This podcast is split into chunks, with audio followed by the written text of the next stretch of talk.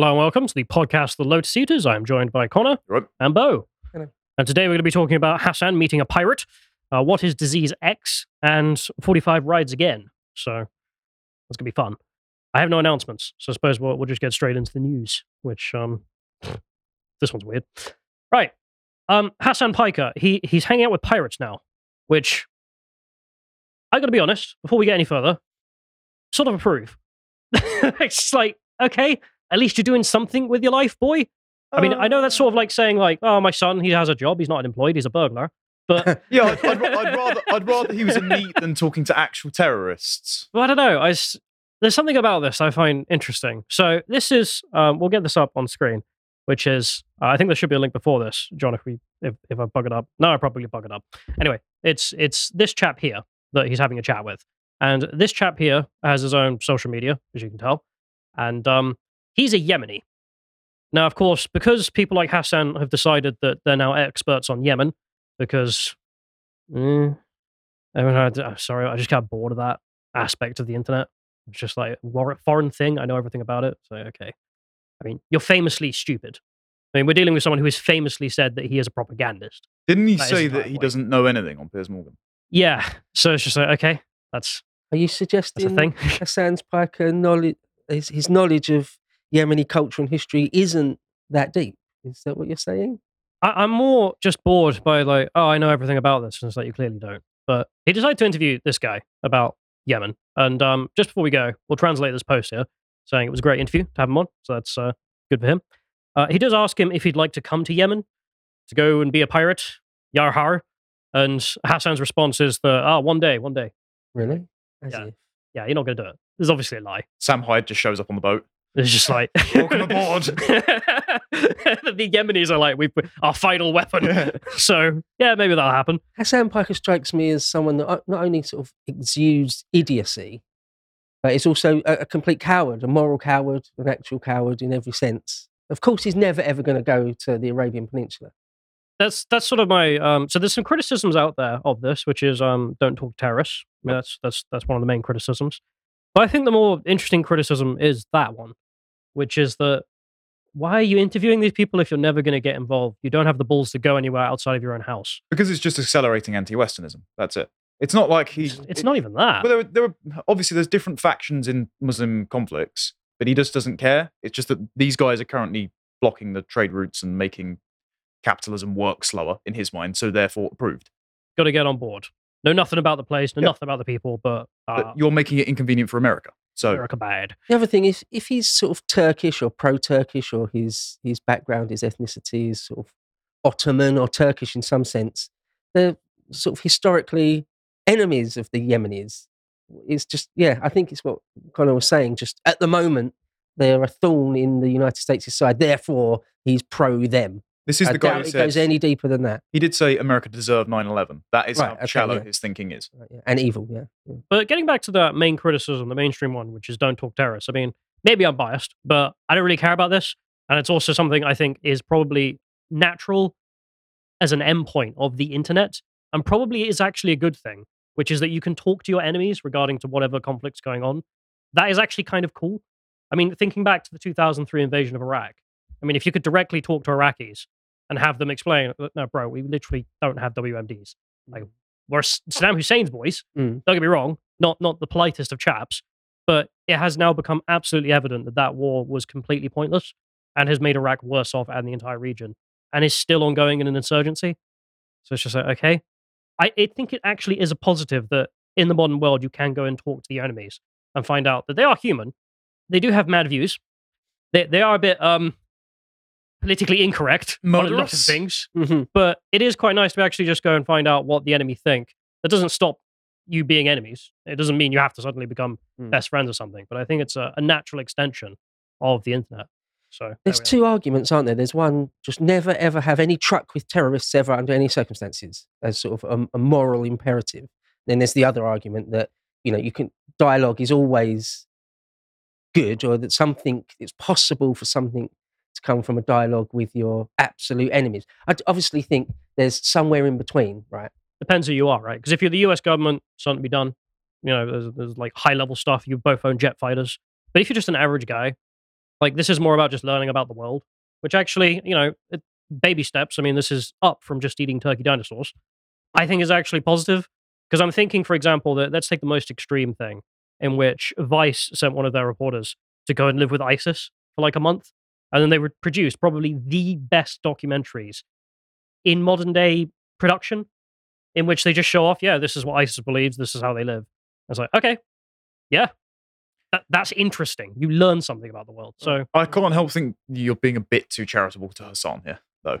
yeah, he doesn't learn a lot about this in this interview. It doesn't go very deep. Did you actually listen to it? Or Yeah, I listened to the whole thing, which um, you know, th- and I'm just saying I, I don't like this criticism of like, man, you talk to someone who's bad. It's like, eh, I don't know. That's that's just seems very old worldy. It, it, times have changed. But anyway, so this dude is famous because of this clip in particular, where he's around on one of the, I presume, uh, commandeered vessels, Mihartis. I don't know why they don't take on the pirate aesthetic. To be honest, that would be really funny. like the Pirates of Penzance style aesthetic? Yeah, I mean, they've all seen Pirates of the Caribbean. You know, they're on the internet. They know what's going on. I mean, why not? Oh, so he's not like a spokesman for them or involved in their group. He's literally boarded ships himself. Just a teenager with an iPhone. Yeah. He's uh, he's just a goofy boy.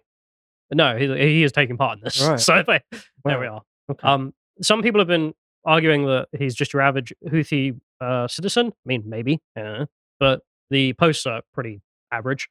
Ready for sacrifice and eager for martyrdom.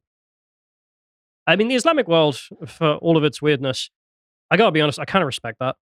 Just the the aspect they have of we love death more than you love life. It is actually a fearful thing. Do you get what I mean? No. Like in a fighter. I think if they want to be martyrs, the RA, the RF, or the Royal Navy should oblige them. Yeah. Oh, so do yeah. I. I mean, it's the, the best Mattis quote of all time, which is if you want to die, I'll help you get there. it's just like it's not exactly that quote, but it's basically that.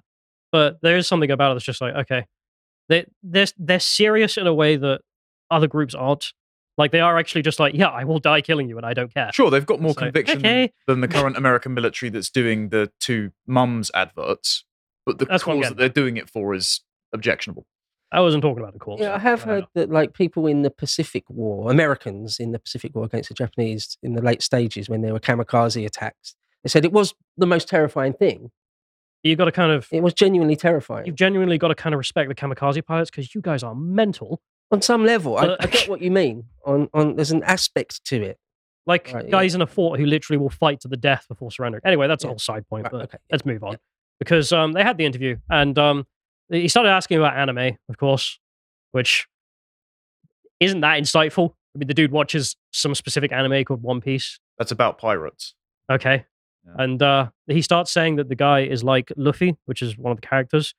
Um, get back to that in a minute because the the thing is that that was the framing of all of this. This is what people shared around, which is man, he likes anime. It's so cool. And then people were like, oh, you know that main character you're comparing him to? He freed slaves, and the Houthis have a, a different different view on, on slavery, which They have the Islamic view. which is the it's it's pretty cool. Anyway, Really, yeah, they're Something like pro-slavery. okay. Uh, I've read the Quran, but there we are. Um, a lot of people start making memes about this. Uh, interviewing Hitler, he loves dogs. Yeah, I mean, this is the thing. If you wanted to do interviews with people, I don't know what people were expecting from Hasan Piker. Like, he wasn't going to do the sit down and be like, "Oh, so explain to me why your cause is actually just." And these are some criticisms. Like, you were just going to get a guy who's like, I, "What? You're anti-American? Me too." Which, yeah, there we are. Uh, getting back to that slavery thing, I, I didn't know this was a thing because, like everyone else, I know nothing about Yemen. Why would I? But apparently, they have slavery, and they're they're promotive of it. And for some reason, once this was found out by the online leftists who were obsessed with Yemen, they jumped on board with actually slavery is not that bad, which I just want to bask in for a minute. I mean, you got this guy here. What the West calls slavery in the Islamic world isn't really slavery It's slavery with extra steps. No, it's more like a paternalistic relationship between two distinct social classes. But don't they think all social class is a marker of oppression? Um, I, I don't know actually. I think the Islamic view is that social class shouldn't exist. Well, Like, leftists would think that the abolition of social Ah, yeah. class is the goal. So True.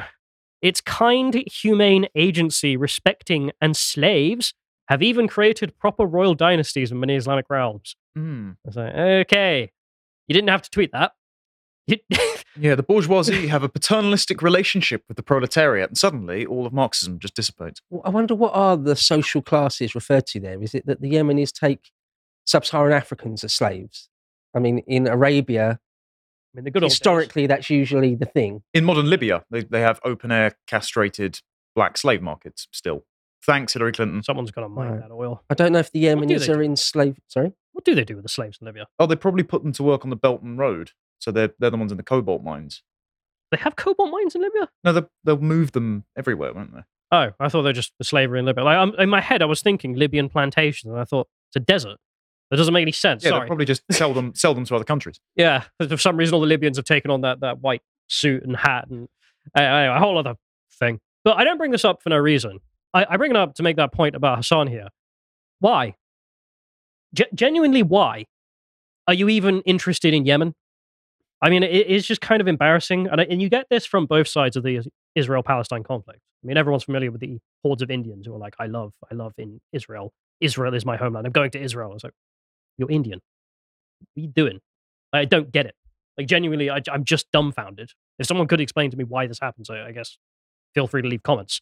And this is the the opposite side you get here, obviously, where it's like, man, I hate America, so I'll, I'll defend this Yemeni tribe I've never heard of nor care about. Mm. They do slavery. That's that's actually good, I guess. I mean, it's like JREG trying to defend the you know, top left position there. But I mean, Memology found this one, which is great. I mean, this dude here, he's a white guy, in case you're wondering. But he decided to turn his uh, Twitter name into Spaghetti. And he says, I don't want to entertain this whole Houthi slavery nonsense, but it's been going on. And then he writes this like massive block of text where he's just talking about how eh, it's not real slavery. It's actually, the slavery is abolished. And of course, just gets community noted. I was like, Why are you lying? Why are you doing this? What are you doing with your life? I mean, genuinely, if you're interested in the place, you you have an interest in the Houthis or their their cause or something cool, you know, go there, film it, chat to the guy on stream. That's something. But just becoming a guy who's like slavery good actually. What is the point? What is genuinely the point in what you're doing? I think the thing is when you've got some sort of uh, intellectual or moral honesty, some sort of uh, real framework in which to frame new things that happen in the world, that's one thing. But when you just you have to revert straight away to just gymnastics, mental gymnastics to make things make sense because you've got no actual moral compass, then well you immediately end up like this, don't you? Trying to justify things that are unjustifiable or things that contradict what you said yesterday. Hmm. Um, that's what a lot of sort of wokeist, leftists, socialist, globalists. Yeah. you have to resort to that immediately. Well, they believe there is no truth but power. So actually, ethical consistency and, and truth doesn't matter as long as you're winning. That's actually something Walsh has said. So But then you're dealing with something so far away from any type of what winning could be seen to be in your community. It's just why? I mean, they are particularly obsessed with uh, falling into this trap, as you rightly say, because of that reason. But it's it's just so strange. I gotta say. But anyway, getting back to Hasan, because um they, they asked the pirate dude about that anime. Apparently, he responded, um, "I don't actually care about that anime. I'm doing this for One Piece, as in peace with Palestine. That's that's his concern." And you do get somewhat of a mindset here, at least from what he explains, which is that, uh, like Osama bin Laden, actually, he's a teenager who's obsessed with Palestine. And as a result, has just ended up doing what he's doing. It's like, okay, average Arab Arab world country. There we are. Uh, Hasan has um, responded to criticism of, of this by saying that he interviewed the Yemeni quote unquote pirate yesterday. All he cares about is freeing Palestine, turns out. They're not part of a militancy, according to him, and he's 19. I'm so radicalized against twinks. Twink death cannot be accelerated fast enough. What? So he's called him Yemeni Ch- Timothée Chalamet, right? Have you not seen the the Age of Twink thing that's come out recently, where basically it's celebrating young, like fresh faced, boyish looking men as the apex of attractiveness? And so this is like birth control brain, where they prefer less masculine men. So that's what he's marketing it based on. He's trying to say, "Oh, look at this! Look at this pretty boy terrorist! Isn't he really nice looking?" It's like I I can't wait for this paradigm to die. I've never heard of All right. Timothy, whoever that is, before. He's the guy in the new Dune, Oh, okay. the totally wait, uh, unbelievable action hero. Yeah, I Yeah, have seen that. Yeah. yeah, exactly. So that's why he's saying he looks like him. He's like, "Oh, isn't he dreamy? Isn't he really dreamy terrorist?" No, Dreamy terrorists. Uh, to be fair, actually, if you look back at Osama bin Laden when he's younger, he does look better, but that doesn't really make him good. So, yeah, weird framing. But he goes on to say here that he's just interested in the fact that he's not part of a militancy. He's just a 19 year old.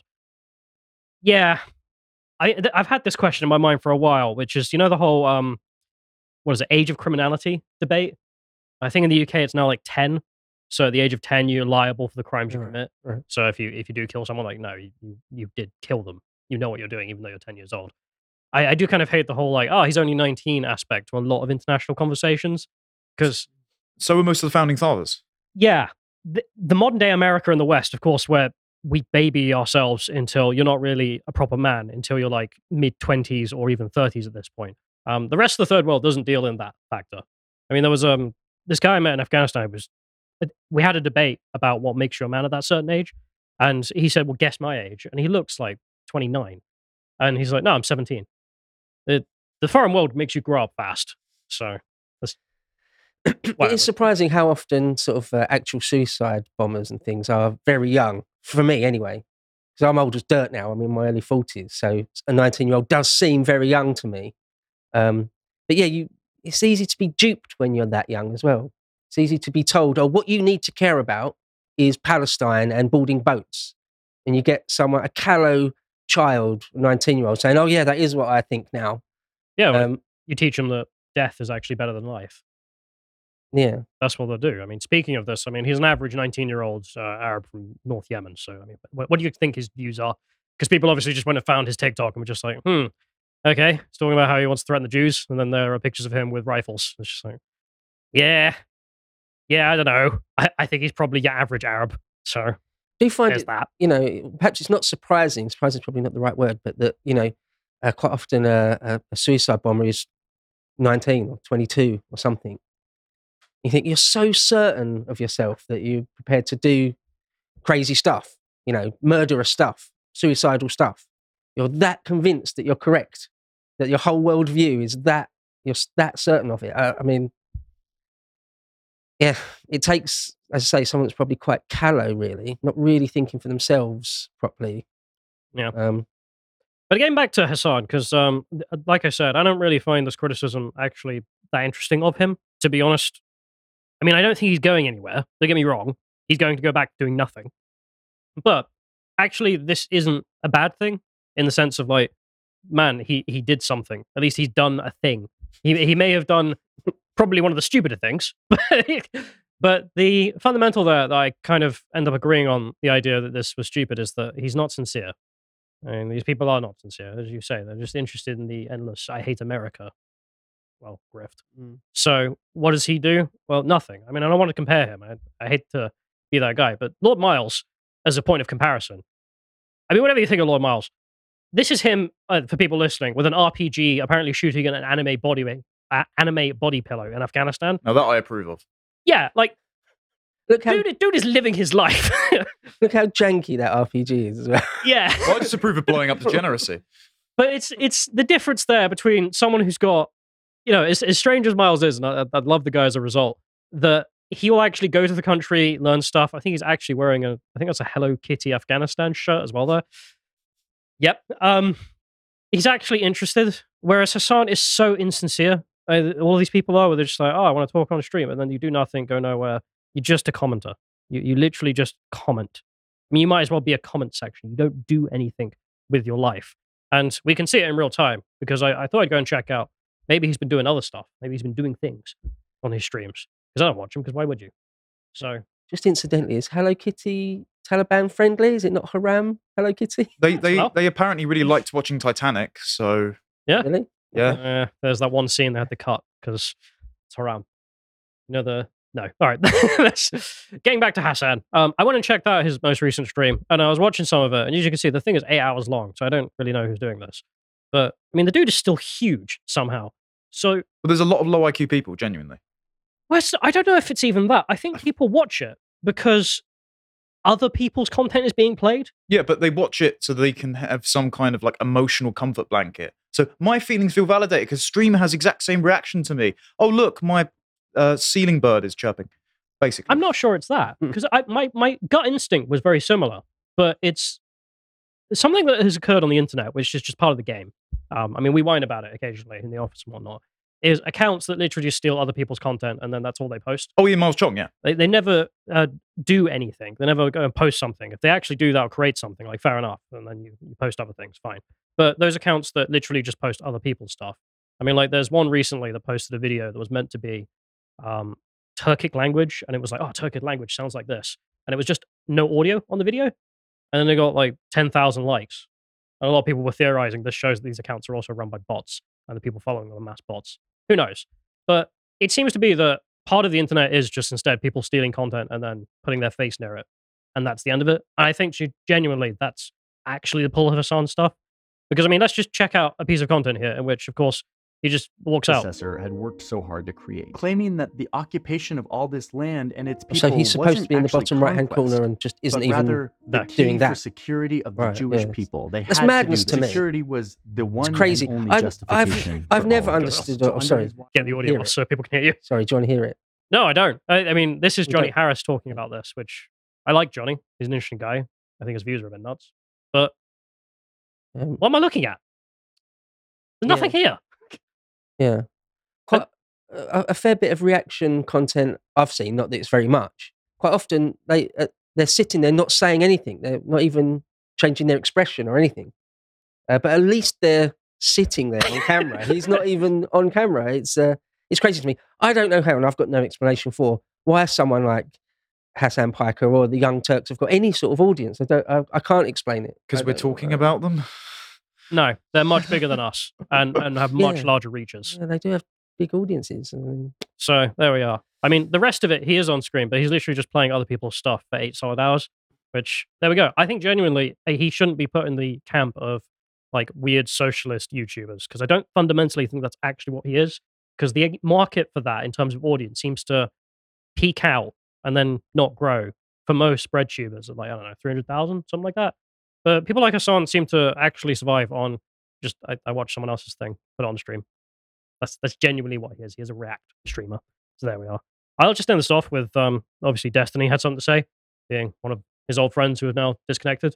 He's offering a million bucks if he goes and meets the pirates. Uh, hell, I'd do it for a million bucks, but Hasan's definitely not going to. There we are. and someone like Destiny or Vaush, perhaps. Um, maybe it's that. Maybe it's the phenomenon that they've got it's a a self-perpetuating spiral of uh, failing upwards. That you're well known, you've got name recognition.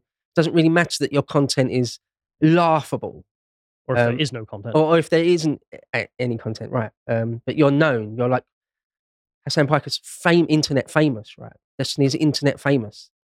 Um, that's enough, At least I Destiny. guess. I, I, I don't know. I'll end this off because I'm out of time, which is just to Alright. show um, a last meme because I mean, if these things are going to happen, let's get some laughs out of it. Which is uh, the East India Company here writing in ye olden days that Hasan is talking to pirates on Twitch. Very cool, but there we are. So, yeah, if you want to be a pirate, turns out you just find them online, like the Taliban or well, pretty much any one of these days. Let's move on. Right then, I'm just going to nick the uh, the Elgato. Alright. Yeah, I just moved the mouse. Oh, right. Okay. So, everyone's favorite supervillain menu uh, meeting. uh, But, you know, what, I'm going to start that again because my brain's foggy. Sorry, everyone. Um, right. So, anyway, everyone's favorite supervillain meeting has happened at the moment. This is the World Economic Forum for 2024 going on at Davos at the moment. This is their itinerary of all the various panels about how they're going to talk about how they're going to control us all, which is good fun. This year, uh, Chancellor Jeremy Hunt went and spoke with Albert Bourla, CEO of Pfizer, and Sam Altman about investing in medical tech and AI, which I'm sure is going to be really good for us all. Uh, David Cameron decided to go on a Ukraine panel after Vladimir Zelensky went panhandling, seeking some more money. Great stuff. I mean, just a reminder when we had Hunt, Cameron, George Osborne in government, as soon as they left government, Cameron went to work for a Chinese investment firm. Osborne went to work for BlackRock. And then when Hunt came back as Chancellor, Osborne's assistant, who also went to work at BlackRock, came in to advise the Treasury. So we've got this sort of nexus of the hedge funds, the WEF, the UN, really enmeshed in our government. Not great. The only positive thing that really happened was the Heritage Director and Javier Milei, who I've been quite skeptical about, went up there and just refuted socialism, gender ideology, and the like to their faces, which means that they're occasionally inviting some dissidents, probably trying to capture them, but it's sticking it straight to the most fanatical people for the donut economy.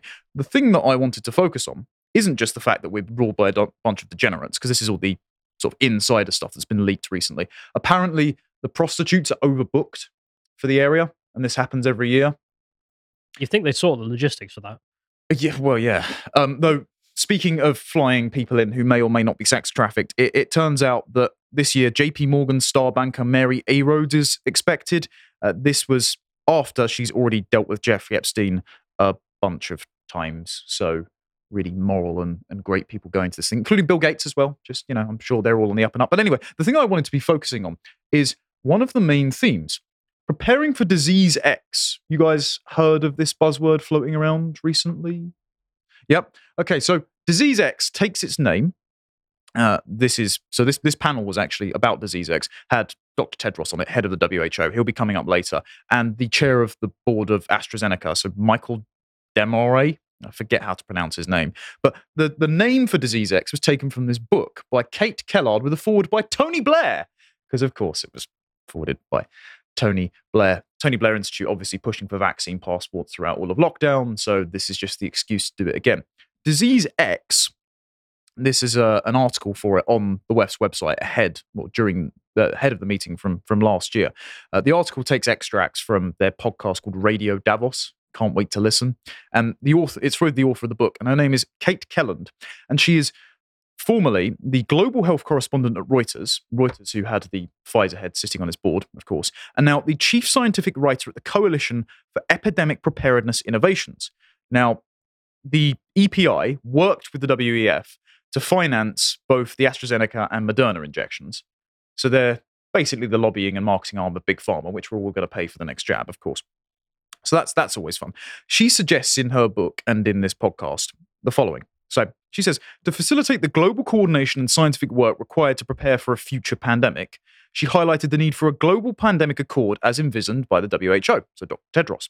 What a treaty needs to do is set up a framework that allows us to be a couple of steps ahead. Kelland's book closes on a fictional scenario of disease X and how the outbreak is handled. Quote, some of the vaccine development projects go wrong conspiracy theory. Some of the populations are unhappy. Some places have to go into lockdown for a short amount of time. But because these decisions are being swiftly made and the people making them understand that taking risks is part of surviving these things and getting through it quicker and ultimately having a better outcome, those failures or those difficulties are overcome. So, disease X comes along. We don't know what it is yet, but we're going to start preparing for it in advance anyway. And the WHO treaty allows the WHO to coordinate a global response that all member states must correspond with, including lockdowns and mandatory jabs. Sounds really fun. Not like that's in the works. Oh, wait. This is the WHO Pandemic Preparedness Treaty that we've talked about before. Now, the reason I bring this up is for people that, that don't know. This was drafted, and some of its drafters in March 2021 released an article and said that the main goal of this treaty would be to foster an all of government and all of society approach. That's encouraging, isn't it? Remember when we were called conspiracy theorists for saying that they basically wanted a one world government? Fun stuff. All right. So, what it does is it makes mandatory the international health regulations. These were last updated in 2007. But this was so on the 31st of May 2022, the delegates of the WHO adopted five new amendments to these health regulations. And the amendments come into force under international law within 24 months. So that means May 31st, 2024. So that's when this applies to the UK, the US, etc. And the UK has not opted out of these yet, despite the UK voting against Dr. Tedros to become head of the WHO because he's a Chinese puppet. So we voted into allowing ourselves being governed by Dr. Tedros, even though we said we didn't want to be governed by Dr. Tedros. Great, thanks, government. Um, under this, so they, they amend Article 1, so that means that the resolutions are no longer non binding they're binding. So if the government doesn't follow WHO mandates, they can be penalized by other member states, probably through fines or something. And this allows them to prescribe, I think it's under Article 18, the following um, that the WHO can make you require medical examinations, proof of vaccination or other prophylaxis, require vaccination or other prophylaxis, so vaccine mandates, place suspect persons under public health observation, implement quarantine or other health measures for suspect persons, isolation and treatment for affected persons, tracing of contacts of suspect or affected persons, refuse entry of suspect and affected persons.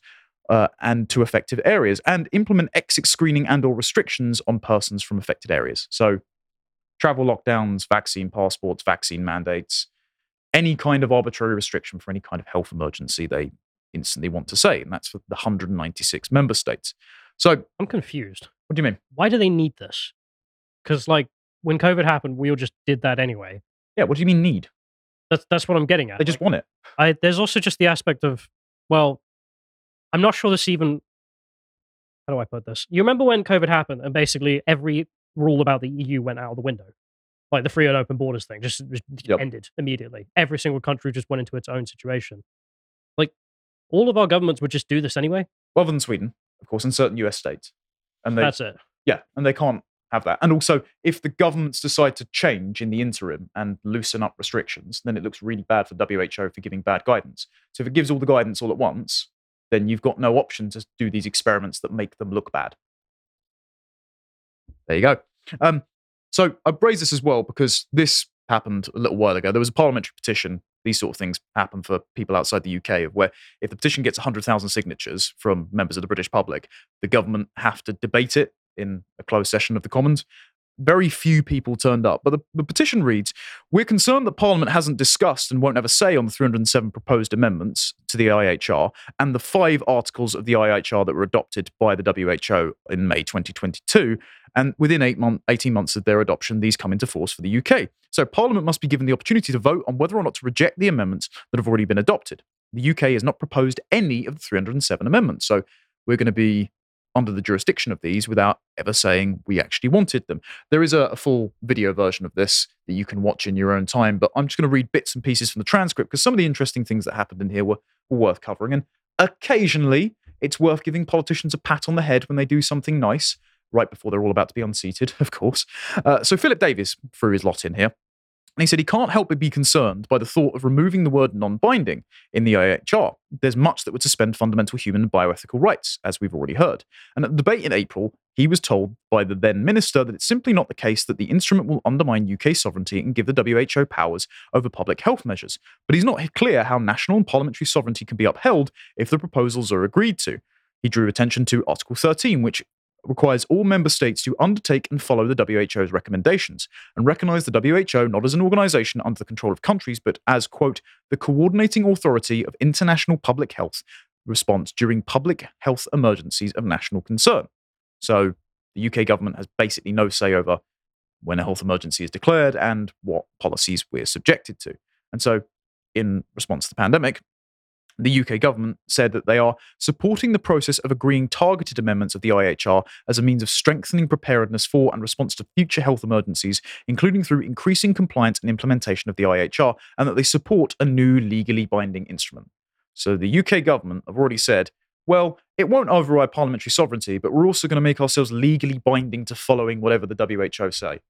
Now, I know you've said this plenty before, Beau, but I don't think it's overstating it to call this treacherous.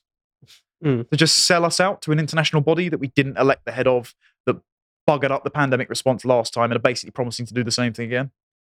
But we also don't need them. It's like we have the ability to manage a healthcare policy in the UK. I mean, that's suspicious, but yeah, better than they can. But we are also funding the WHO even after they keep screwing it up. But at least if it was actually within your own borders, you can hold the people to account. So that's the whole purpose of democracy, right? Like if they're going to lock us up, at least we can throw them out at the end of it. Whereas if we give the power to lock us up to random guy who runs World Health Organization, eh? like what am I meant to do? How do I rebel? You nothing. It Yeah. seems like the Tories hate the idea of Westminster being completely sovereign. Seem to hate the idea or something. I, I, I don't know. Yeah. Well, that is certainly the vibe we've gotten from the Rwanda bill not adopting the amendments that allow them to jettison the ECHR and also all the kerfuffle with Brexit, where they just didn't want to Hmm. decouple from the EU despite the Hmm. British public voting three times to say, yeah, we want this to go through now. You know, don't take the piss. So Andrew Bridgen jumped in. He's just, he was the Reclaim MP, uh, now independent. And he just cited Dr. Tedros. So it really put us at ease at how Dr. Tedros has our best interests at heart. Because Dr. Tedros says no country will cede any sovereignty to the WHO. And then he did say that obviously Dr. Tedros is, well, not elected by the British people, but also um, he has certain immunities. So the Director General, Tedros, he has the sole authority to decide where and when These measures are required, and the proposals are intended to be binding under international law. The intent of the text is a transfer of decision making currently vested in nations and individuals to the WHO when its Director General decides that there is a threat of a significant disease outbreak or other health emergency likely to cross multiple borders. And the kind of health emergency you might declare, as seen in this in this World Economic Forum article, that changed its headline, by the way, that John, John uh, pointed out to me. The headline was originally "How Health Policy is Responding to Women, Digitalization, and Climate Change." So great, thanks. It's white noise. Yeah, exactly. Yeah, typical intersectional buzzwords. What am I reading? Dr. Tedros, the climate crisis is a health crisis. Right. So climate lockdowns, just imminent. That's a promise, isn't it? And that was at the first ever health day at COP28 in December. So you see the narratives harmonizing as the pretext to cede them ultimate power that you Know can never unseat them saying from. or the axiom become ungovernable. Yes. I'm just gonna I'm just gonna refuse to go along with this sort of stuff. And it, if it means I end up in prison, you know, then then that's what it's got to be. You know, sometimes people used to not be afraid of that as much as they are now. People seem to be our generation seem to be fairly deracinated, to be terrified of the idea that you might actually have to go to court for standing up for what's right. Well, people used to do it all the time. People used to do it all the time. That you go to on a, to protest something, and yeah, you get arrested. You end up in court. Okay, well, that's the price you've got to pay. I'm not going to wear a mask ever again. Yep. I'm not going to. If they want to jab me with something, they're going to have to have two or three blokes Mm. strap me to a gurney before that's happening. Uh, It's as simple as that. No, I'm not going to queue up to go in Tesco's one in, one out anymore. No, no, no, no, no, no. Do it for the climate. All right. I mean, it makes even less sense. I have to be under house arrest because of climate. No, no, I'm going to go where I want. Yeah. So after in the last century, That's it. deaths from natural disasters have declined 99%. No, it's seriously a climate emergency. You must be locked in your homes again. Uh, just for clarification, lawyers out there, if you're watching, we're not advising anyone commit crimes, but I agree that all these laws are ridiculous. Um, just going to draw attention back to the parliamentary transcript for a minute, because this was a really interesting bit. So, Danny Kruger, one of the new cons who voted against the Rwanda bill, should come on the show at some point, needs to be less tepid. Uh, he asked which minister is responsible for negotiating the treaty and the regulations. So, okay, well, we didn't get to propose any amendments. We don't have any say over what the WHO does. At least there's a minister in correspondence with the WHO, right? He says, is it him or a colleague? And Andrew Stephenson, who is the Minister for Health and Social Care, responded, the negotiations are being led by civil servants across Whitehall. I don't believe it's right to name those civil servants. Right. So we didn't vote for any amendments. We didn't vote for the guy who was doing it. We have no say on what the health emergency is or what the policies are. And the people currently negotiating on our behalf to supposedly make it a better deal for us, we can't know who they are. We didn't vote for them as well. And given the leaks that Stephen Edgington has had coming out of Whitehall, I don't trust the competence of any of that either. Fantastic, brilliant. Uh, about the only good thing that this mouth of Sauron said was, I can give a categorical reassurance to my right honourable friend, Mark Francois, that there is a red line for the UK government. We would never allow the World Health Organization to impose a lockdown in the UK. That's a clear red line for us. I can't think of any minister who would agree to such a request. Jeremy Hunt. We will not agree in any circumstances to provisions that would cede sovereignty to the WHO. That includes the ability to make decisions on a national public health measure, whether lockdowns, which we just mentioned, or vaccine programs. Bravo. I don't believe you. I don't believe a single word of that so called promise because you've just signed us up to a legally binding mandate that means that if they say they can lock us down and jab us, we have to do it. Like it's just as per usual, it's all skin saving rhetoric that no one's buying. Very frustrating. So ahead of this, the WHO, sorry, the WEF, they harmonize. During their conference, they put out their transforming healthcare plan. Uh, it's mainly quite boring, but there are a couple of interesting things here in the bureaucratic speak that links into the WHO plans. And they said they want the the role of wearable monitoring devices being taken up that can detect illnesses, schedule your treatments, and authenticate to a quote public health surveillance database that can authenticate whether or not you've taken your jab or something. Like, do you remember last year when Albert Bourla was on one of those panels and he said you're going to have some sort of consumable device that indicates to your physician whether or not you've taken the treatment? So you're going to be monitored even inside your own body. Great fun. And so they use a couple of case studies and they use India's National Vaccine Passport Program and then something called K Health, which is an American AI developed with Mayo Clinic with the Israeli healthcare services, who then coordinate with Pfizer to roll out the vaccine mandate. So this is all going to be constant monitoring, mandatory vaccines, mandatory lockdowns, rolled out under the guise of, of course, efficiency, inclusivity, and equity. Great fun. Now, back to Disease X. What's the UK's role in all of this? I don't want to sound like a conspiracy theorist, but if I told you they were already developing a vaccine for Disease X without knowing what Disease X is at a former bioweapons lab in Salisbury, would you believe me? How do you develop a vaccine for something that doesn't exist? Great question. Do you want to hear the BBC tell you? Sure. Oh, dear. The British government has unveiled a new vaccine research facility where scientists are working to prevent future pandemics. It's located at Porton Down, a high security research facility best known for its work on chemical warfare. Experts are preparing for what is known as Disease X, or the next pandemic virus. Our health correspondent Dominic Hughes was given rare access to the facility. The delicate task of protecting the nation's health. This is one of the laboratories at Porton Down where scientists are analysing current threats, new variants of COVID, for example, and trying to identify new ones. Inside these purpose built labs, more than 200 scientists working for the UK Health Security Agency are helping to develop and test vaccines against a range of diseases.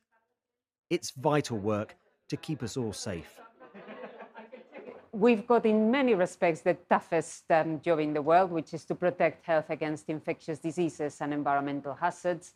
And it is tough because we know that, that the risks of new and emerging infections, including those of pandemic potential, is increasing. For decades, scientists at Porton Down have been involved in medical research, as well as the work on chemical and biological warfare, for which medical the research, yeah. better known. During the pandemic, laboratories like this one played an absolutely vital role in assessing how effective the vaccines were in combating the coronavirus. Oh, well, great work, then. Continues today. But as well as monitoring how effective existing vaccines are against new COVID variants, the new Vaccine Development and Evaluation Centre is looking at emerging threats for which no vaccine yet exists. One of those is Crimean Congo hemorrhagic fever, a virus that is spread by the bite of an infected tick and is fatal in about 30% of cases. A serious outbreak occurred in Afghanistan in 2017, but the disease is widespread across Africa, Asia, the Middle East, and the Balkans. Oh, why is it here? Changes to climate and the way we live mean viruses like this one could find a way to the UK. Ah. But equally, the next pandemic could be caused by a virus that has yet to be identified, what experts call Disease X dangers known and unknown. These scientists will be working to make sure we're prepared for both. Dominic Hughes, BBC News, Porton Down. Well, on that very issue of Disease X, there are the known unknowns and the unknown unknowns and well, I just sort of nonsense. I just like the idea that Um, these ticks are just coming in on the wind. Uh, one thing I will say, one thing I do know about is Porton Down. If no one's ever heard of that, look it up. Do do your own research. I don't know if you've ever heard of it before, but it. Um, oh, right. I used to live. Well, right. So for years, for years and years and years, it's just a byword for biological and chemical warfare. Basically, it's where they developed like VX gas and things, and uh, Things the- keep us safe, yeah? the most Well, yeah. dangerous things ever created by men. Quite literally, nerve agents, the worst, the worst of stuff. well, Porton yes, Down. you've got to do it somewhere. Do you?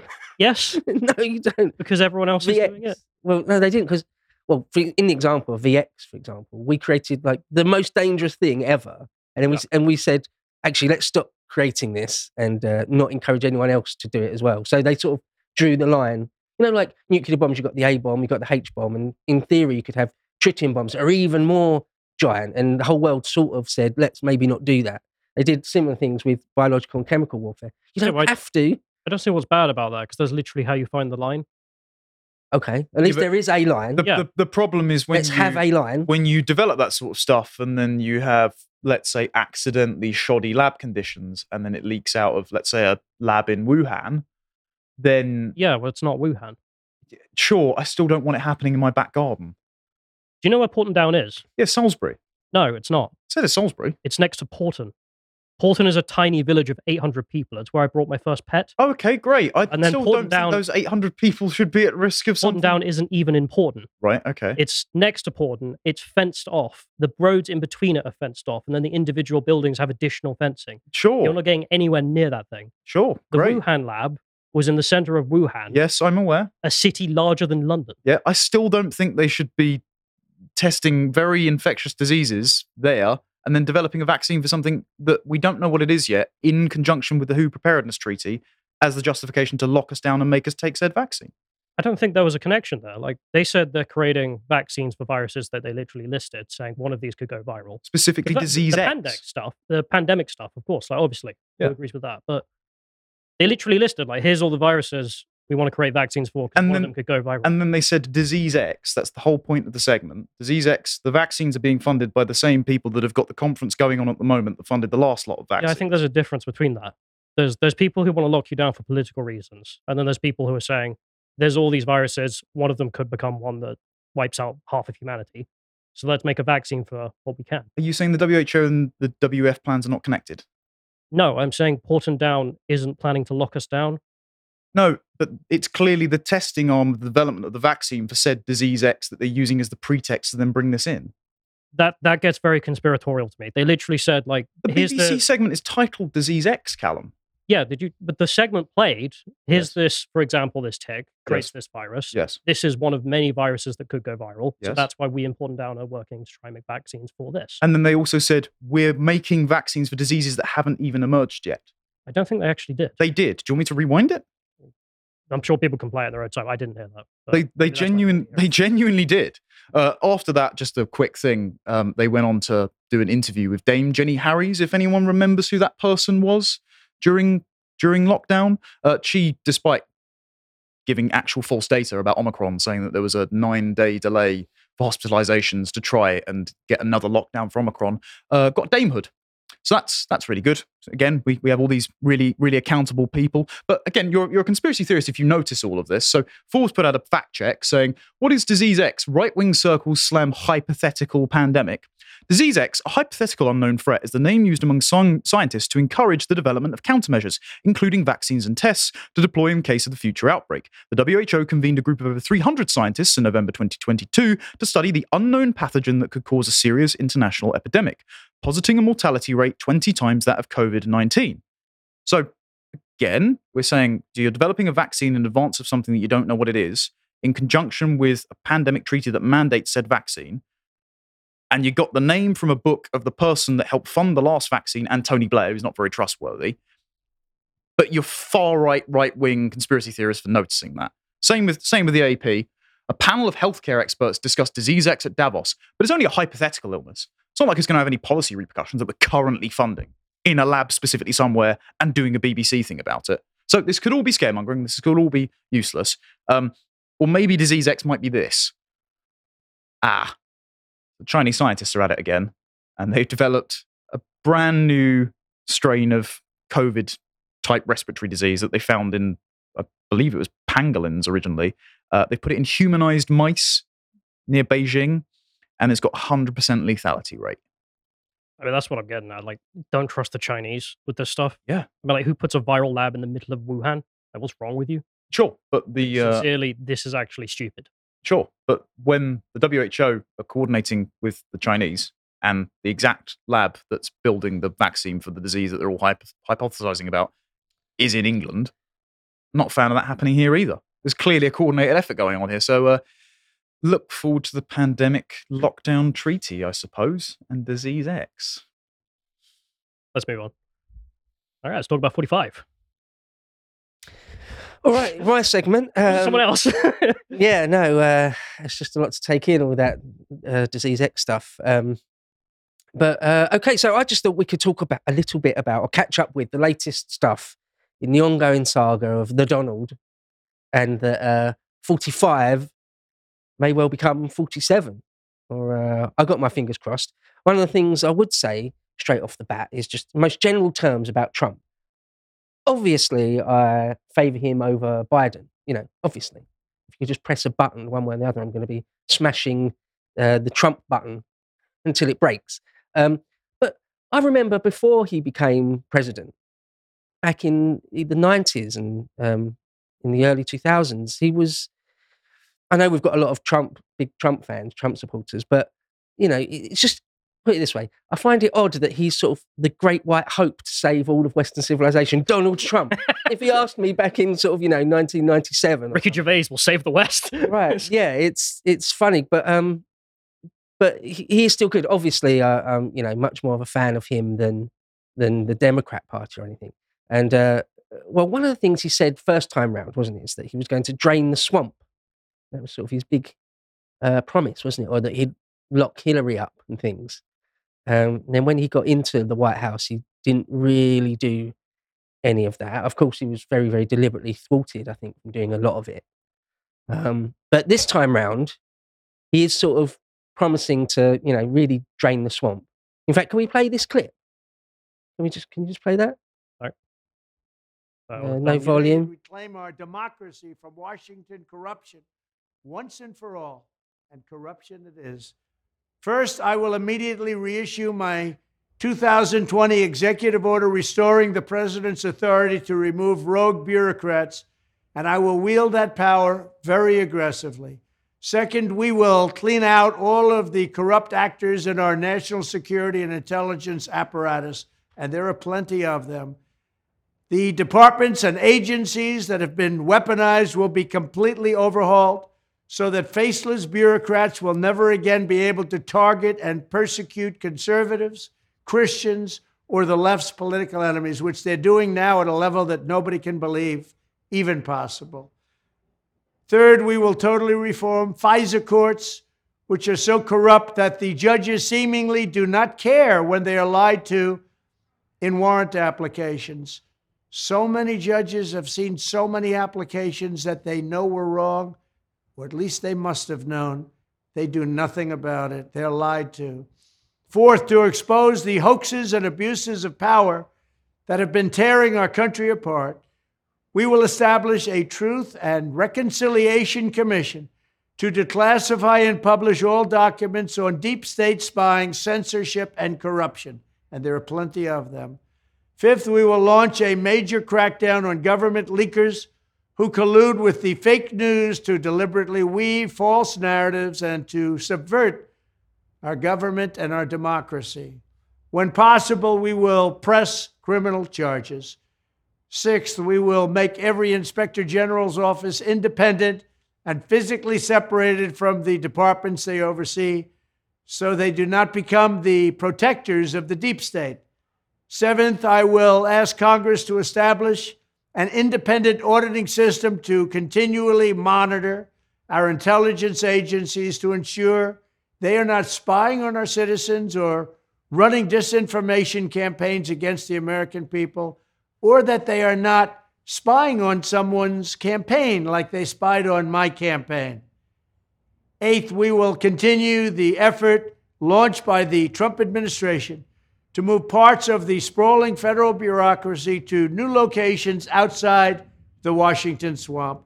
Just as I moved the Bureau of Land Management to Colorado, as many as 100,000 government positions could be moved out, and I mean immediately, of Washington to places filled with patriots who love America, and they really do love America. Ninth, I will work to ban federal bureaucrats from taking jobs at the companies they deal with and that they regulate. So they deal with these companies and they regulate these companies, and then they want to take jobs from these companies. Doesn't work that way. Such a public display cannot go on, and it's taking place all the time, like with Big Pharma. Finally, I will push a constitutional amendment to impose term limits on members of Congress. This is how I will shatter the deep state and restore government that is controlled by the people and for the people. Thank you very much. Now that's a few months old, but nonetheless, if he does even a fraction of that, that's brilliant. There's a few things in there, three, two or three or four things in there that um, you know, people have been killed for less, for But promising this, less. right? This is So- what I wanted to war game out a little bit with you. So I agree with pretty much all of this, particularly the constitutional amendment for term limits, because that will get Nancy Pelosi's crypt keeper looking backside out of office finally. The issue I have, like Schedule F sounds great, 50,000 federal agents that have all been marked for firing. Those people don't just disappear. And as you said, as you've written about before in your fantastic article on the JFK assassination, the intelligence agencies will not go out quietly. Hmm. There is there's been a joke on Tim Pool's show of where there might be a reason why a bunch of presidents have promised to do things before have gotten in office and not done anything. Because as soon as they're sworn in, they sit down. The first meeting at the Oval Office is with the FBI director, and he just slides a photo of JFK across the desk, says nothing, there's an understanding, and nothing gets done. So Yeah, what happens well, if Trump actually fires all these people? He's got a giant constituency of his enemies that have now got free time on their hands. Yeah, I mean, um, when he got in the first time, he was going to drain the swamp, wasn't he? And all he really managed to do was he got rid of Comey at the FBI. He did do that, but you know, it, a great sort of political capital just to do that. Um, which so, he could have done on day one. Right. There's nothing actually So- physically stopping him. so you know, how much will he be able to do? Assuming, let's say, he wins in November, how much, with the best will in the world, will he be able to do? I don't know. You know, I hope that even if he does a fraction of what he said there, it's going to be you know a million times better than you know just letting the Democrats keep destroying America and the Western civilization. Um, so yeah, I thought we'd drill down into because it does look like the whole point of this segment is that it does look like, assuming he doesn't end up in jail, um, that he will be the 47th president because he's he's going to win the the uh, Republican nomination, right? At Iowa, he got 51%. He's already got 20 delegates. DeSantis came second. There's nowhere really, 21%. So he's probably, he's almost certainly, for me, going to win that, that He- nomination. He probably will. There are a few states where it looks suspect, um, and that's because so Nikki Haley got eight delegates in Iowa, but that's because Iowa you have to have registered as a Republican in order to vote in the Republican primary. A bunch of other states have open primaries, which means Democrats and Independents can just show up and vote for her. And uh, like Reid Hoffman, who's the guy that bankrolled the Eugene Carroll case, which was the um, definitely true rape defamation case that Trump was found guilty of not raping, but guilty of defamation for saying he wasn't raping. He's been supporting Haley and bankrolling her campaign, has been encouraging Democrats to go and vote for, for Haley. And so it looks like that there might be some states where the vote is fudged in Haley's direction as a establishment adjacent opposition candidate to Trump. So it's not like super secure. She's polling really high in New Hampshire, for example. It's really strange. So it's likely Trump will win, Hmm. but it's not as guaranteed as people first thought. Should we talk I'd- about I'd- Tucker I'd- I'd put all my money on it that he'll he'll win it because you just look at the past how it goes. Anyone that wins that highly in Iowa has never failed to secure the vote. We'll see, but that's domination, really. Well, they look at the haven't bookies. fortified it to the same extent, though. For sorry, Um, But if you go look at the bookies, I mean, you're right. that He's, I'd bet my mortgage on it. you should know. we talk about? I, I mentioned before. I don't know if What? um, you want to, but Tucker Carlson has a theory about this that leads into what Connor's saying. Go But- ahead. Yeah. So Tucker Carlson's theory, he did a video where he was talking about the fact that that state you're talking about, I forget the name, uh, New Hampshire or Iowa or New Hampshire, they're spending Nikki Haley's campaign a million dollars a week on Facebook advertisements. Yeah. And it's they got footage of people who turned up to some of her events. And they literally said, Yeah, I'm a registered Democrat, but I don't like Joe Biden. I think he's ineffective. So I'm gonna vote for Nikki Haley in the primary, the Republican primary. I said, What the hell are you doing here? So there's this plot that seems to be true, at least in Tucker Carlson's eyes, which is that you let this play out. Trump obviously is the one who is going to get selected, but then he gets imprisoned or deselected or whatever. Mm. And then Nikki Haley is the de facto winner because she's number two. And that's the plot to try and rig the entire thing. I did say, assuming he's not in prison, assuming Well, that he- gambit he by his enemies. he can run lose. from prison, but as long as he's still the RNC nominee. If the RNC pull some chicanery, and I thought to- it was if you're a convicted ve- felon, you just simply cannot be president. Is that not the case? If Well, you if, if could. you're if you're clinically insane or a felon, I think you you're not allowed.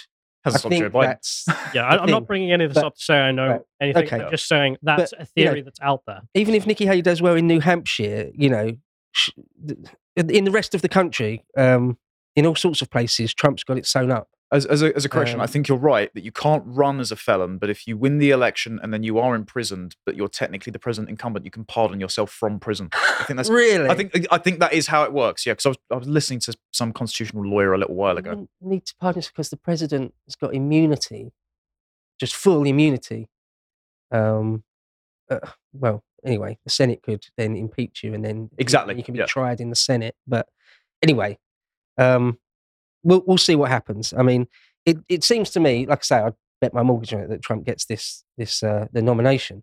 Uh, now, whether he wins in November is something else. Um, you know, because even though again the polling looks good for him, because Biden seems to be so unpopular, um, you just don't know again what uh, shenanigans or sh- chicanery or what fortifications might happen in November. Um, but still, again, assuming he's not in prison, I would have thought if you could take that out of the equation, I see him being pres- the 47th president of the United States. Well, as we as we discussed, I believe it was last week, there are a lot of Democrat states that are trying to pack their populations with illegals to try and move the electoral college votes more in their favor. And then at the border states, there are also, with the local state legislature having flipped slightly blue in places like Arizona, they're now allo- allowing illegals, because you don't have to prove your citizenship, to not vote in local elections, but you can vote in only the federal election. So there will be quite a few, maybe illegal aliens that try to vote, and they're trying to make it so that the Democrats have bigger say in the electoral college because obviously the popular vote doesn't doesn't matter. Now, whether or not that means the same effect as 2020 with mail-in ballots, who knows? Doesn't mean they're not trying. Mm. I'm saying all of this again, hoping that Trump wins. Obviously, Yeah. And of course, there is, I've, I've I've kept saying, haven't I, that uh, assuming he's not in prison. Um, that is a, a big assumption. Because as the, uh, the, the, the fake news, as the sort of corporate media woke news always says, he's on, is it 90 odd charges he's in various places for various things he's up against. So that's not nothing. And of course, the justice system has been weaponized. That also that is also true, and is is partisan against him, certainly in New York. Um, and then there's the question of him being deselected in various states. What is it? Colorado did it, and somewhere else was it Maine, Maine, and I think some of the other uh, considering other it. states are considering. California has considered it. Not, not that Right. that's going to be a swing state anyway. It's- He's, he's got a Supreme Court case coming up? Mm, That's very soon. That's what I'm going to get to. So the Supreme Court are going to have to make a judgment on that. It seems, um, from what I'm have read and seen, it looks like they'll probably do it quite quickly, sooner rather than later, which is good. I suspect I wouldn't bet my mortgage on it, but I would. I think the odds are that they would strike it down because there, there's more conservatives with a small c on the Supreme Court than not. So let's hope they'll strike it down. I mean, uh, because their rationale is that he's sort of guilty of like fomenting an insurrection, which he's just not. He's obviously not, right? I mean, he said on that day a number of times, "Don't go and do anything crazy at the Capitol." Peacefully know, and it's a- patriotically make your voices heard. Then he released videos It- subsequently. it's when, a matter when of the record. guided tour happened that you should go home in peace and love. It's a matter of record, right? Okay, and so his lawyers are arguing that um, even the- Fourteenth Amendment, which is the thing that says about insurrection, doesn't even it doesn't even um, give a definition of exactly what they mean by insurrection. So um, all that stuff is shaky. The fact that the the the state Supreme Court in Colorado went with that is, so partisan, so nakedly partisan, isn't Have it? you have you read the document that um, tries to let them justify kicking him off the ballot because they don't actually appeal to legal precedent; they appeal to various Merriam-Webster dictionary definitions of the word insurrection. It's farcical. It's, it's just, but so th- this is a question So I you'd actually. expect the Supreme Court, the federal Supreme Court, to strike them down, say that was wrong. Sure, but if this is all the pretext for them getting what they want anyway, I don't have the answer to this. But let's say the Supreme Court, federal Supreme Court, say no, you have to keep him on the ballot because he's not guilty of this. He hasn't been found guilty by Congress or or a trial, and then the states go no. What happens?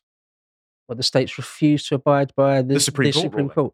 I don't know if they can. Can they? Well, the, uh, they can just break the law. yeah, exactly. Suppose. Suppose. Genuinely, how do you have a Expect, uh, country? Uh, I spoke to a friend recently because you see all that drama that's going down in Poland, and I was like, I don't really understand what's going on. So I messaged my friend. And he says, Yeah, no, it's actually mental. What's happened is that they've got this new prime minister, and he's just decided that all of the judges that were appointed by the previous government are now invalid because he just doesn't like them. He obviously says, "Oh, it's because of the procedure in which they were put in." Ch- bollocks. Just doesn't care. So he's now passing stuff that has been struck down by the courts, but he just doesn't care. That just goes ahead anyway. The police comply with it, for example. the uh, government comply with it. And even the president has declared some of the stuff he's doing illegal, and he's just ignored. So I mean, genuinely, the country can just break down immediately. Yeah, there are. uh, Thinking about it now, there are examples in history of when um, I, th- I think the Supreme Court told Andrew Jackson that he couldn't do a few things. He couldn't just do death marches of Native The Americans, Trail of Tears. and he just did it anyway. he was like, "Watch this." I think Jefferson once or twice was told he couldn't do something or other, and he just did it anyway. Um, so okay, all right, it's possible, but that would that would really be um, sort of a, a wound in the republic, wouldn't it? If the federal, the, the Supreme Court said to Colorado, "You can't do this," and Colorado just did it anyway, that would be, you know, you're looking at Colorado's like states' really- rights. you're really, really looking. You're you're very close to some sort of uh, Civil War too. war type thing going on. But the, the, the. Democrats have been gearing that up for ages because in the, in their rhetoric, I mean, Biden gave the speech with the glowing red background from the bowels of hell and said the MAGA Republicans are threatening our democracy. That's the repeated. So they've Yeah. already marginalized the opposition as being outside the bounds of normal political discourse.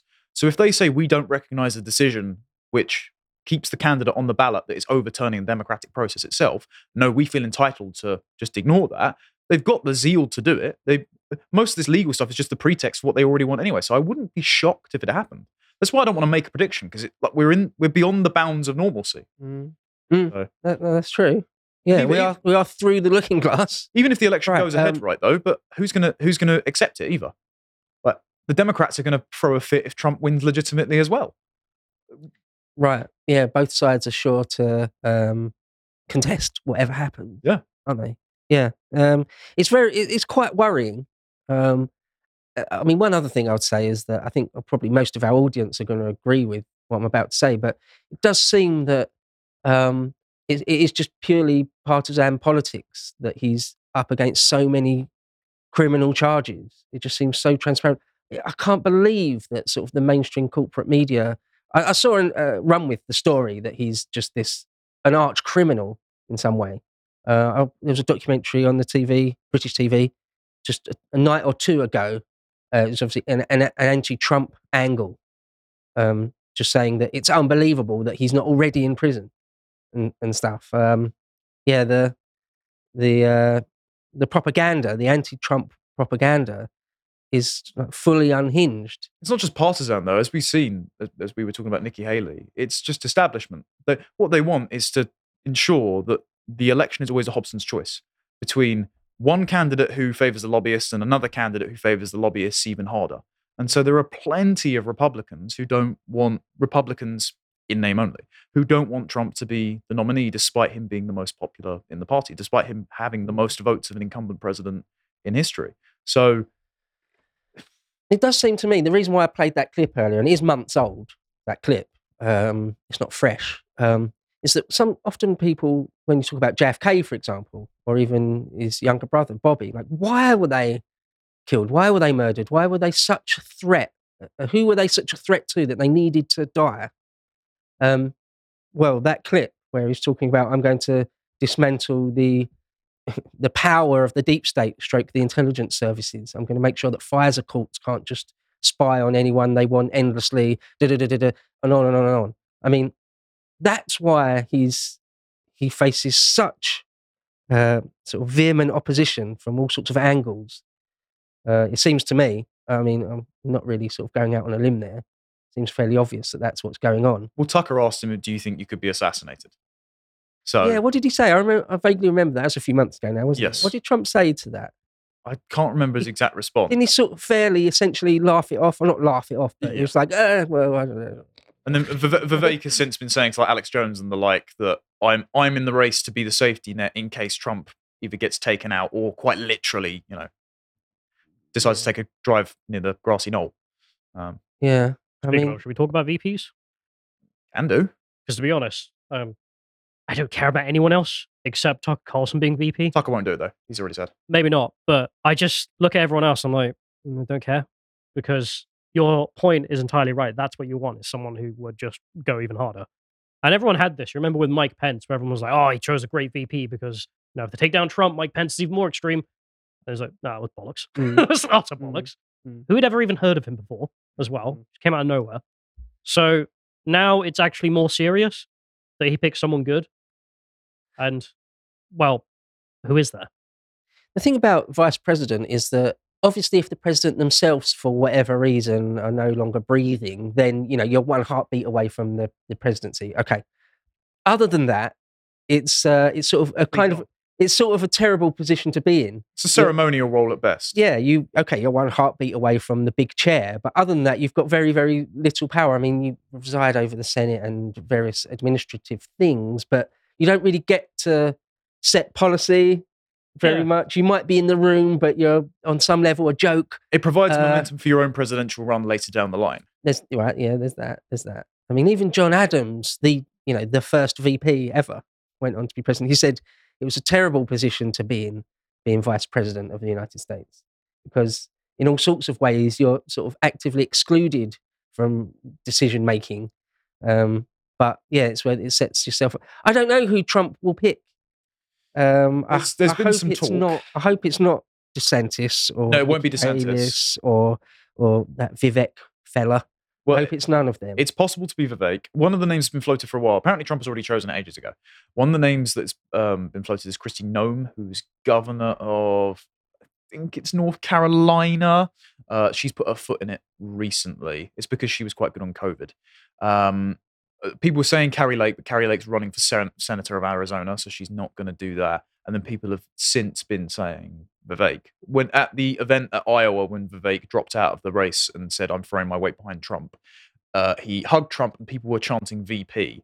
And Trump said instantly afterwards, "What a great guy! He's going to be working with us for a long time." And that probably means a cabinet appointment. Mm, mm. Again, if Trump's already picked it, uh, but it's not like he's out of the running.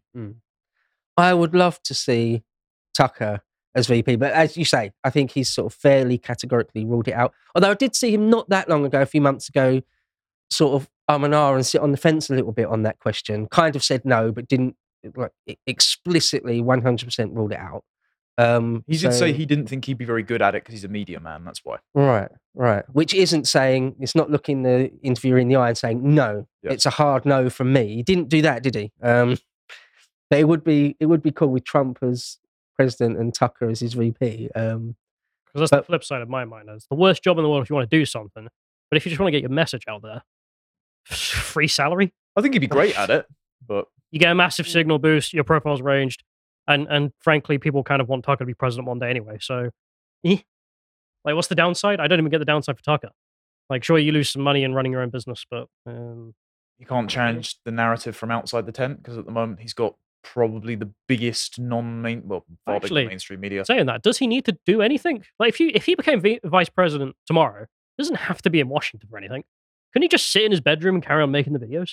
Well, you would have to be in Washington for briefings and things like that, Do but you? he could still probably do his show once a week. I Like, I'm think thinking you could just do a Zoom call. the, the vice president is uh, they they've got they have got various ceremonial obligations. They sort of they're the not the chairman, but they oversee the Senate. The person with the gavel at the front of the Senate, that's the VP. So they do have all sorts of things they have to do in DC. But I think you're right though. Still, the majority of the time, the vast majority of the time, he could still sit at home doing streaming stuff. Yeah. yeah, if he wanted to. just move to Washington, do it. Slightly, Yeah. you know, go do it in Tim Pool's studio. Right, yeah. um, okay, I don't know if we want to do some comments then. Move on to Yeah, sure. Let's go to the video comments.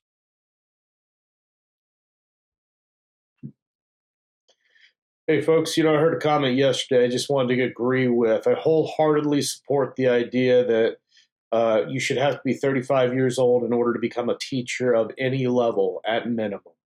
And uh, for anybody who wants to say, well, what do we do in the meantime? I'd say get a freaking life and learn how to live before you try to teach other people how to do this.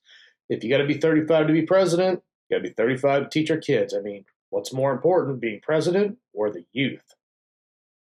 I think you should at least have a, as well a prior job in your field. But a lot of the old schoolmasters, they went from the military or were university lecturers or something like that, and so it meant they knew things rather than fresh being fresh out of university grads that were just resentful because they had to do behavioural management. That was most of my teachers anyway.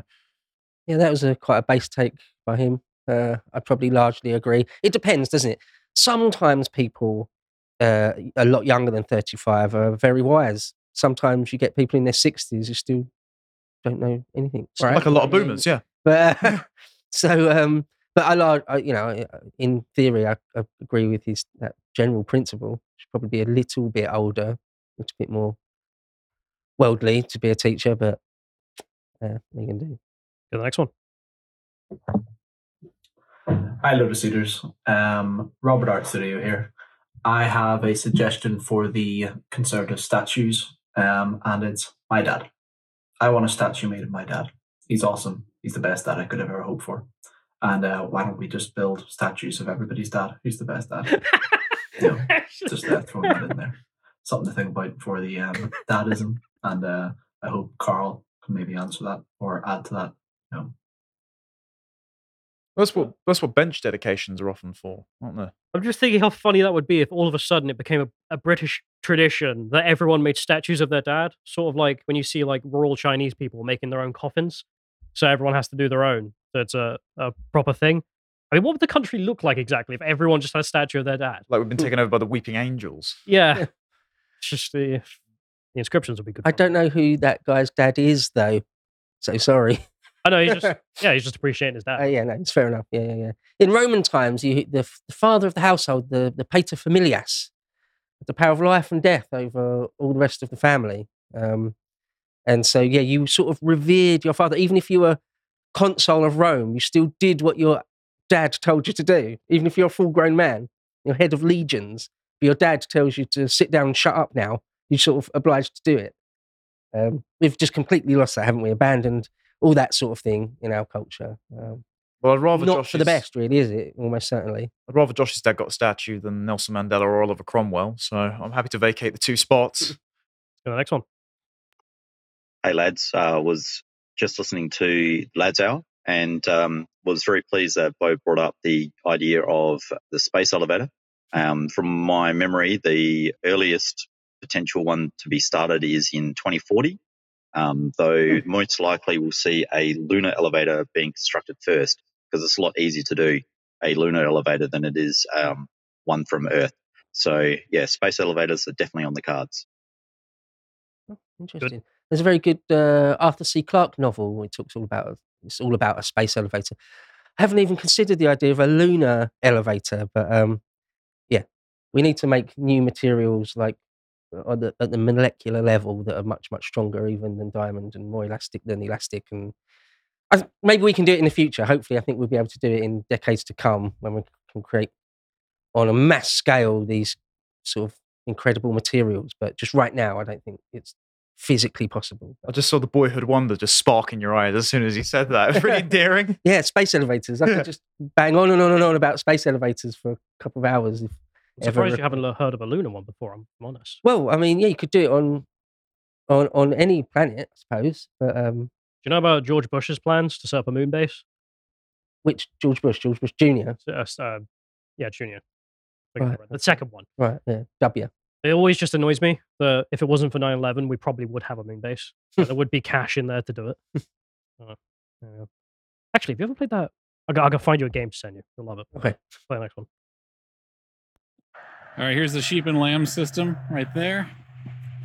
There's the inside. Ooh, Little dinner. Heat lamp. Little lamb there. It's been negative 10 degrees. Hey, girl. Hey, mom. There you go. There you go. Built this out of an old duck shelter we had. Uh, we took the door and bolted onto the front. That's my wife's idea. Uh, I put straw in it. And then my wife also had the idea to put the heat lamp in there because it's been very cold. And yeah, as you saw, the water was right in front of it. Nice little shelter. Lambs are healthy. Oh, ain't you? That's cute. Yeah, it's nice and wholesome. Yeah, I saw capybaras for the first time on the weekend, so I like I like animal. Oh, really? Yeah, in in person. How how do Big they, guinea pigs. How are they real? Yeah, they're hamster dogs. There's actually a video I've seen of there's just this open tray of guinea pigs in sawdust. And a capybara climbs into it thinking it's one of Hmm. them, just takes up all the space. I'm just rambling. No, capybara are, are cute. Yeah. yeah, for sure. What else is there to say? Send them more cute videos, please. All right, let's go to the comments. So Omar Awad says, "I wonder how Hasan would react if pirates reenacted uh, reenacted Sam Hyde calling him out. We're coming to kill you. Probably has a different vibe coming from the terrace. That's such a good idea. I, I might, I might try and message that kid now. Just be like, hey, come on, all right, all right. Hey, do you like fun? You're gonna I've got some good ideas for you. to like set up a fiver or something. Why th- would Sam Hyde go to Yemen? I think he might. I feel like if Hasan, sorry, if Destiny's got a million dollars to spare, I mean, getting Sam Hyde to Yemen. I don't know. I mean, if you got money to burn, burn it doing, you know, interesting things. Band von Warhawk says so. Hasan Piker is comfortable talking to Islamic pirates. Uh, thinks New York deserved 9/11 and is always quick to hate on America. However, he is always quicker to cry out for American police and lawyers, all while hiding behind American libel uh, liberal laws. Once certain Irish candy boxer men show up, yeah, I mean the the guy's just a React streamer. I mean, there's a few of these on Twitter now because of the, the monetization of Twitter. It's become more prevalent. What's that one? I think it's like historical uh, videos. It's called the account, and a lot of what it puts up is just crap, like just false things. It found, for example, this image of some guys in the old west, and there's two of them, and they're they're holding a sign, and um, they're saying they're single or something, or uh, they're some weird thing like we're fertile or some crap like that. And he took it and then posted it, being like, "Oh, this is gay men in 1870 America." It's like, no, no, it's guys looking for wives. You just, I just hate these accounts so much, but Hasan's one of them. Anyway, George Happ says, I mean, Hasan is basically a terrorist, and the uh, Turks are pretty okay with slavery. They did pioneer the word, after all. So I don't see why people are surprised by his sympathies for the pirate. Yeah. Yeah, I mean, if he's sort of again pro-Turkish or his uncle, you know, decided to call himself the Young Turks, a sort of Ottoman, sort of the, the original Young Turks are sort of ultra Ottoman nationalist types. Um, yeah, pro-slavery then. Not a problem. So yeah, Ulsterman Rab says you will find that most of our men who fought and died in war have been very young. Only the very young are daft enough to charge a machine gun nest for warring inbred cousins. Case in point, I joined the Royal Marine Corps when I was 16. Well, how was Exmouth? it's true. Quite a lot of, uh, quite a lot of through the ages as well, but up up to and including today, quite a lot of infantrymen, quite a lot of tankers are young, very young. You know, surprisingly young to me anyway. Sort of 19, 20 year old in your early twenties. Um, because yeah, you're you're sort of more pliant, really. You're more likely to do as you're ordered when you're 20 than when you're 40. And you've also got the, the gumption for glory seeking. I mean, there were tons of 14 year old boys that lied about their age to go and serve in the First World War. Right, yeah. Yeah, it was a classic thing during the Troubles that there'd be squaddies over in Northern Ireland getting shot or blown up, and they're like 17, 18. Uh, you look at the death lists from World War One. Terribly young a lot of the time. Terribly, terribly young. 18, 19, 20, 21. Yeah. I'm going to look up what the, the average age is in Yemen because I wonder if that's having an effect uh, too. Because in Afghanistan, the average age we looked up the other day is 17. That's the average. Oh, The average of fighting age. no, people. the average age human being Oh, right. in Afghanistan is 17. Wow, okay. It's just like, okay. I mean, what do you expect to find in the average Afghan if the average age is 17? Uh, we are. Also, when you're young, you know, I'm old enough now to be able to look back on it. Um, but when you're young, even younger than you guys, um, and you've never been sort of terribly wounded or injured, you think you're invincible Yeah. as a young bloke. sort of, you know, you've got way too much energy and testosterone and and bravery, for want of a better word. You've got so much. You've got a massive surplus of it, right? You're like, I can go and fight and die. Nothing's going to hurt me, right?